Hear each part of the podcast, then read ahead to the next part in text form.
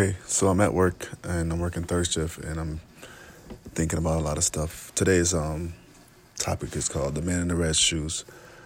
So there's a um accusation. Well, it was an accusation. It's a video of a man um, walking a lady outside of a bar, and um, she was definitely incapacitated, and he took her out back and raped her. And two guys who worked there you know, let him through, watched him do his thing, and then carried on like nothing happened.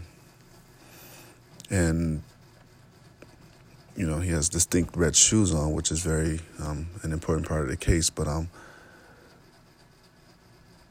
you know, there's a lot of stuff going on in the world, and one of the most dangerous parts, one of the most dangerous times was always been dangerous, but it's more like it's more lately that you see it, you know, with the video video surveillance and the 24 hour news cycle and social media, um, women have been abused, you know, pretty much the entire length of society, the entire length of hu- human history.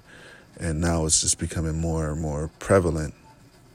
Let's say well known, because we know it's been going on for years, but now it's like everybody's seeing it, you know. And I mean, I think it's important to know what's happening because um, the more you see it, the more you understand how sick and evil it is, the more you can actually change other people's behaviors by, you know, acknowledging that this is not a good thing.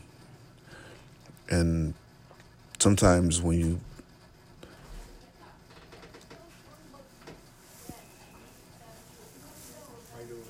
How you doing? Sometimes when you um, see things, but if you don't actually know how it feels, what it looks like, you kind of just turn a blind eye to it. I always go back to the um, R. Kelly situation where he was, um, you know, he pretty much, I mean, he had a statutory rape against Aaliyah. And everybody just kind of said, well, it was kind of weird, but nobody really did anything about it. It was just like, whatever. But then, like, years go by and all these other accusations come about, and then it turns out that he was actually you know, it's his behavior. His behavior is he's abusive to women. And, you know, it cost him his career, it cost him his life, and it also cost a lot of women their innocence in a way. And this happens a lot, especially with um, more men than, you know, more men abuse women than the other way around. And like now we see all these dudes that are killing their women and and just leaving. Like you get to a point where you're actually killing, murdering these women for whatever reason. Like, and it's usually because they probably sick of being abused. They were trying to get out of a relationship, and the man was like, you know, he wasn't doing it. He wasn't having it, and when it gets to the point where you have to kill somebody to get what you want, it's almost like, how sick can you be? I mean, how sick are we as men? How sick are we as a society that this has been going on for a long time? And it it's not getting better, it's getting worse. In my opinion. Because as much as you see it happening, it still doesn't deter other people from doing it. You know what I'm saying? And it's and it's just so weird to me because it's like you know, how can you get so angry or get so possessive over another person to where you can actually say to yourself, I will kill this person? How can you get so frustrated sexually or so bent up sexually to where you want to just go out and rape somebody? You know, and I think it's fun. To, it's a fun game at the time because you're the you're the powerful one. You're not you're not the victim. You're the powerful one, and most most people who are there in power, they don't take their victims' um, feelings into consideration because power is intoxicating and it feels great and it feels, you know, that's why the gun culture is so prevalent in America is because having a gun makes you feel powerful, makes you feel like I can take on the world. Which is why nobody's going to give up their guns because, like they said, if he got a gun, then he's the winner. Why should I get let him have a gun? Let him be the winner. You know what I'm saying? And I just think like being a human being is really, really, really um as great as it is to be human, it's also very confusing because you know we have a God complex, and we think that we we think we have ownership of the whole world.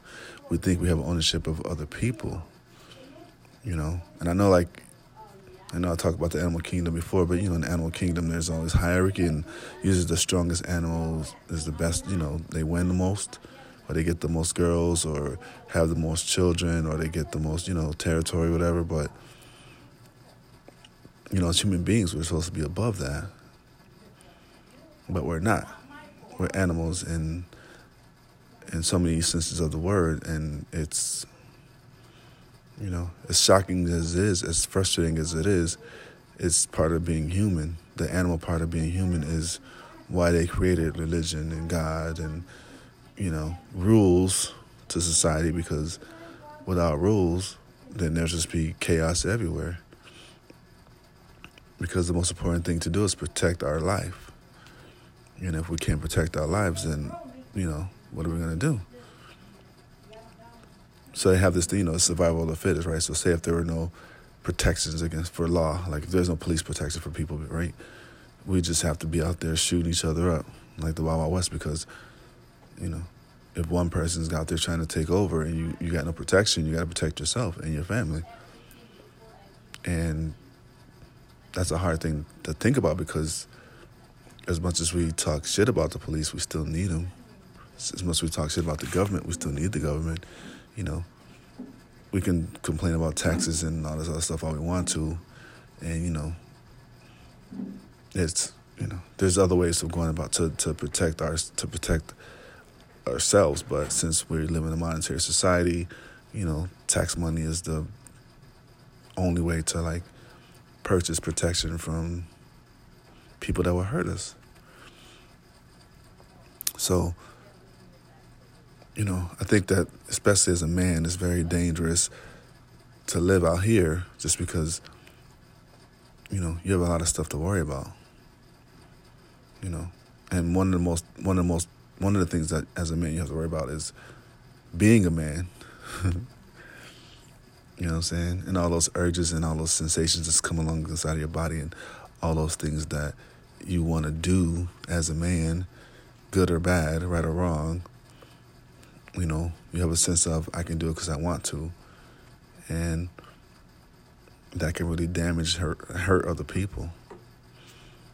You know, and I just feel bad because like, you know, when you're younger, especially like in your twenties or in your you know late teens, twenties, maybe in your early thirties, you see stuff like that and you you just kind of like brush it off like, nah, it's no big deal. She shouldn't be out there in the bar. You know what I'm saying? And, you know, I have a lot of friends who've been in situations and, you know, they've been in guys' houses and the guys are pushing themselves up on them and then they end up doing stuff to them and it's like, you know, and one, and sometimes you think about the victim saying, "Hey, you shouldn't have been in this dude's house by yourself at night." You know what I'm saying? Like those are the types of things that women have to go through. They have to go through being violated by men because a man wants has sexual urges and you're there and he's bigger than you and of course he could take you if he wants to so he just does and what can you do about it you know?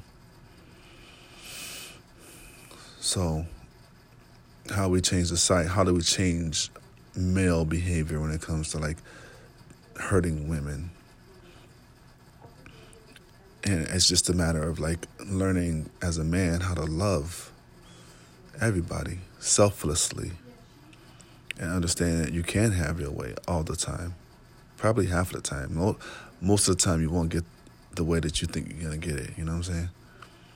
Whether it's sex, whether it's love, whether it's affection, whether it's attention, whether whatever it is, in your mind is not gonna your your your expectations will hardly ever match your reality, especially when it comes to like things that you think a woman should do for you.